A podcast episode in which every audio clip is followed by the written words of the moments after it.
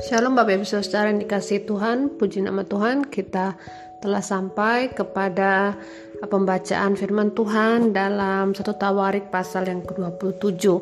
Nah, Bapak Ibu Saudara yang dikasihi Tuhan, sebelum kita merenungkan firman Tuhan, marilah kita berdoa. Terima kasih Tuhan Yesus yang baik buat kebaikan-Mu dalam hidup kami, buat penyertaan-Mu sepanjang tahun, terlebih lagi sepanjang malam yang telah berlalu. Kami mengucap syukur, dan saat ini kami mau belajar firman-Mu. Berkati dan tuntunlah kami dalam nama Yesus, amin. Ya Bapak Ibu Saudara dikasih Tuhan, kita tiba di pasal dua puluh tujuh dari seri renungan kitab satu Tawarik. Nah Bapak Ibu Saudara, kalau Bapak Ibu punya Alkitab, eh, silakan buka di rumah dan membacanya. Nah, judul yang diberikan oleh Lembaga Alkitab Indonesia untuk pasal dua puluh tujuh ini adalah Panglima-Panglima Tentara dan Pembesar-Pembesar Lainnya. Ya, secara singkat saya eh, jelaskan bagaimana eh, ayat satu mengatakannya, adapun orang Israel ini ada daftar para kepala puak, para panglima, pasukan seribu dan pasukan seratus, dan para pengatur yang melayani raja dalam segala hal mengenai rombongan orang-orang yang bertugas dan berlibur bulan demi bulan sepanjang tahun. Perhatikan, setiap rombongan berjumlah dua puluh empat ribu orang. Ya, dan di sini dikatakan di ayat satu eh, bahwa pasal dua puluh tujuh ini menggambarkan daftar uh, para panglima tentara. Lalu ada pembesar-pembesar lainnya, dan uh, mereka semua ini adalah uh, orang-orang yang melayani raja atau Raja Daud, ya saudara yang dikasih Tuhan. Ayat dua dikatakan rombongan pertama itu kepalanya ya Sobam bin Zabdiel. Kemudian ayat yang keempat mengatakan rombongan yang kedua pada bulan kedua dikepalai oleh Dodai orang Ahoni, ya saudara. Lalu ayat lima, panglima yang ketiga untuk bulan ketiga adalah Benaya anak Imam Yoyada. Lalu kemudian ayat tujuh, pada bulan keempat rombongan itu di uh, diketuai atau dipimpin oleh uh, Azail saudara Yuwab, ya. Kemudian ayat delapan, uh, pada bulan kelima rombongan kelima itu oleh Samhut orang Yis- Yisrah, ya panglima. Lalu ayat yang kesembilan bulan keenam ya, yaitu Ira anak Ikes orang Tekoa dan rombongannya. Lalu kemudian uh, bulan ketujuh ayat sepuluh ya, dipimpin oleh Heles orang Peloni dari Bani Efraim. Lalu bulan kedelapan ayat sebelas ya, dipimpin oleh Sipkai orang Husa dari dari orang Zerah.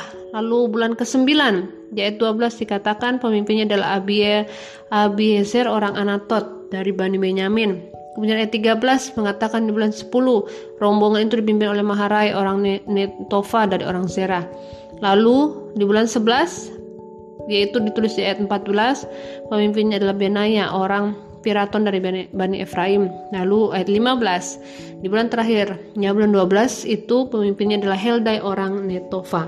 Nah, kembali ke ayat satu dari pasal dua puluh tujuh, disebutkan bahwa mereka ini adalah orang-orang yang melayani Raja Daud dan dalam segala hal, ya mereka ini e, e, bertugas secara bergiliran. Kemudian dikatakan di ayat satu ya bagian terakhir bahwa setiap rombongan berjumlah dua puluh empat ribu orang. Dengan kata lain, e, orang Israel begitu banyak, ya e, sangat banyak Bapak Ibu Saudara. Kemudian di ayat enam belas e, mulai didaftarkan e, kepala-kepala suku Israel, ya. Kepala suku Ruben, lalu kepala suku uh, Simeon, suku Lewi, suku Yehuda dan seterusnya, saudara, ya. Lalu nah yang menarik ayat dua puluh tiga berkata seperti ini. Daud tidak menghitung jumlah orang-orang yang berumur dua puluh tahun ke bawah, sebab Tuhan telah menjanjikan untuk membuat orang-orang Israel sebanyak bintang-bintang di langit. Memang Yoab anak Zeruya telah mulai menghitung, tetapi ia tidak menyelesaikannya, sebab oleh karena hal itu orang Israel ditimpa murka, dan dengan demikian jumlah mereka tidak tidak dibukukan dalam kitab sejarah Raja Daud. Nah, sebenarnya peristiwa ini, peristiwa di mana Daud melakukan sensus sudah sudah ditulis, ya Bapak Ibu Saudara, di satu Tawarik dua puluh satu, dan juga e, sebenarnya sudah lebih dahulu juga ditulis dalam dua Samuel pasal dua puluh empat, ya. Dan mungkin Bapak Ibu bertanya-tanya mengapa Allah begitu marah, ya bahkan e, memberikan e, seperti tulah kepada mereka oleh karena tindakan Daud yang menghitung jumlah mereka. Nah, ada ada beberapa penafsiran ya. Salah satunya adalah yang mengatakan bahwa hal Daud menghitung jumlah orang Israel ya, itu seperti menunjukkan bahwa ia sedang menghitung jumlah pengikutnya dan seperti me- me- menaikkan harga dirinya, menaikkan membuat dapat membuat dia sombong begitu Bapak Ibu. Ya, perhatikan dari uh, dua belas bulan rombongan, satu rombongan ada dua puluh empat ribu orang ya. Dan ini tidak termasuk orang-orang muda. Sehingga ada penafsiran yang mengatakan bahwa ketika Daud hendak melakukan sensus, dia seperti e, bertindak seperti raja-raja duniawi di sekitarnya yang mana e, me, meninggikan kehebatan mereka, kemampuan mereka, ya, oleh karena memiliki banyak pengikut. Dan oleh sebab itu Tuhan tidak menghendaki hal ini terjadi. Ya, sehingga di dua Samuel dua puluh empat ya ada tulah yang Tuhan izinkan terjadi antara bangsa Israel. Nah, oleh sebab itu Daud kembali mengingat, kembali mengingat apa sih janji Tuhan kepada nenek moyangnya Abraham dalam Kejadian lima belas ayat lima, Kejadian dua puluh dua ayat tujuh belas dan Kejadian dua puluh enam ayat empat. Tuhan Allah berjanji kepada Abraham bahwa keturunannya akan banyak sebanyak bintang-bintang di langit. Ya, dan keturunan yang banyak tersebut ya, bangsa Israel, suku-suku Israel yang banyak tersebut bukanlah hasil daripada eh, daripada campur tangan manusia, tidak, karena bangsa Israel itu adalah bangsa yang eh, bisa dikatakan eh, kecil ya, dimulai dari dari keluarga yang kecil yaitu keluarga Abraham ya. Kalau bukan Tuhan yang campur tangan dalam hidup mereka, mereka tidak akan mungkin bertambah banyak dan mereka tidak akan mungkin bertahan dalam peperangan demi peperangan, Bapak Ibu Saudara. Oleh sebab itu, hal Daud menghitung jumlah pengikutnya, jumlah bangsanya, dianggap sebagai suatu su, su, sebagai sesuatu kekejian karena meragukan kuasa Allah yang sanggup memberikan jumlah yang besar kepada bangsa Israel.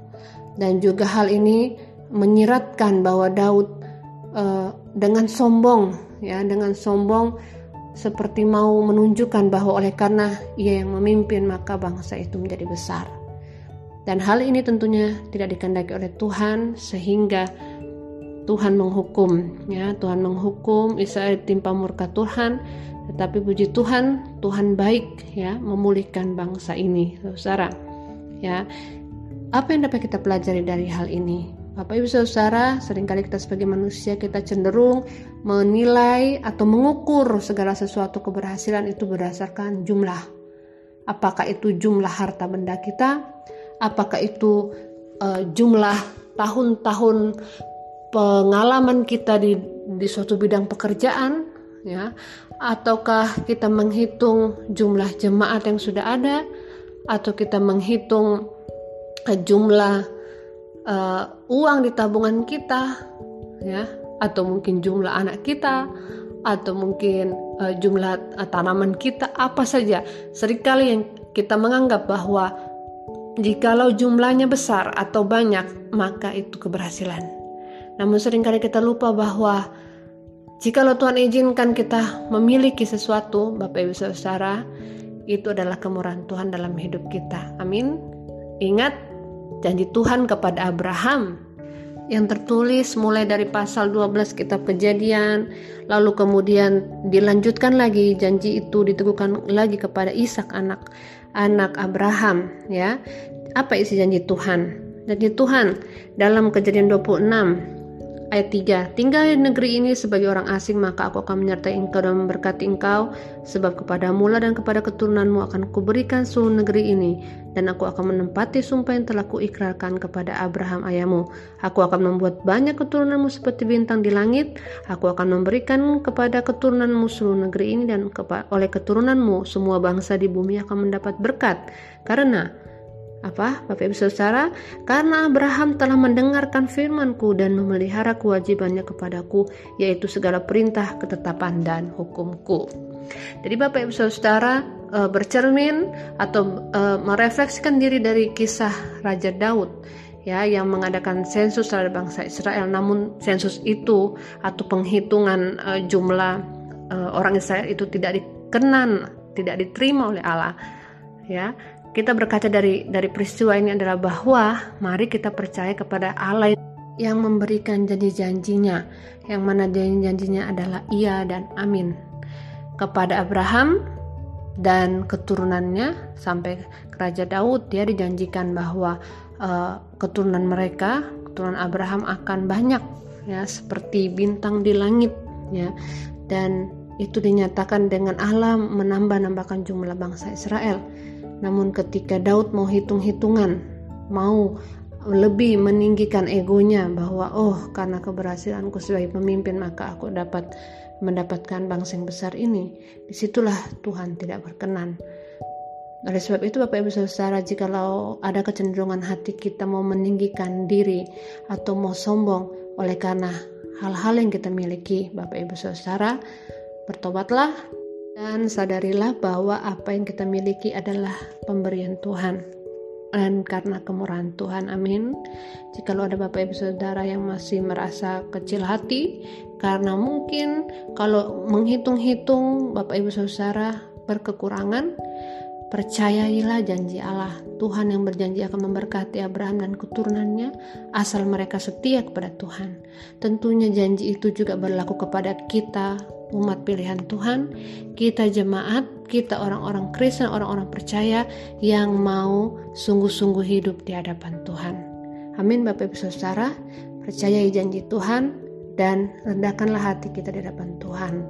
Biarlah Tuhan yang mengangkat kita, biarlah Tuhan yang membuat kita berhasil, memberkati kita dalam segala hal, dan biarlah oleh kemurahan Tuhan saja kita dimampukan untuk untuk hidup hari ini, bekerja, bersekolah, atau apapun kegiatan kita, kita serahkan kepada Tuhan. Amin.